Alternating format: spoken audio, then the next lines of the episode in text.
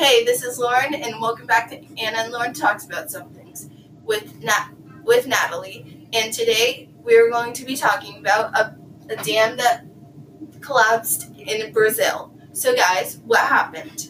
So, the Brazilian mining dam collapsed on January 25th of 2019, which ended up killing hundreds of people. Um, they estimated that 12 million cubic meters of sludge was released from this collapse. So, how many people exactly? How many people were injured slash missing slash killed?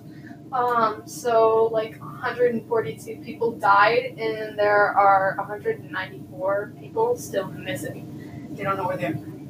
I heard that they had checked to see if it was stable, and they said it was. What's going on with that? So yeah, a, a few a few people said that around July last year there was a leak at the base of the dam. Repairs. Yeah, um, repairs were done, but a man working in a mine said that he was so worried that he considered quitting his job. Um, relating to that, a man's brother was so nervous about the leak he was planning to quit his job, and the brother is missing currently. He probably was right about that then. Um, So, so, um, wasn't there another like dam that collapsed like a few years ago? uh, yes, a dam fell in November 2015. It, it was built with the same method that was that this dam was built with. It killed 19 people and it had extremely devastating results.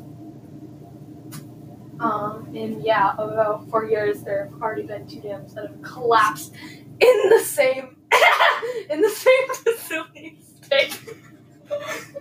So, uh, I the the company that makes these dams is Vale, right? Is anyone saying anything about that? Um, Um, a Vale pers- spokesperson said that they had no comment on the regulation. Okay, uh, a Vale spokesman said that they had no comment on the regulation. On Okay, A regulation. Vale spokeswoman said no leak was found in the dam. But last year, miners had a small leak fixed in the dam.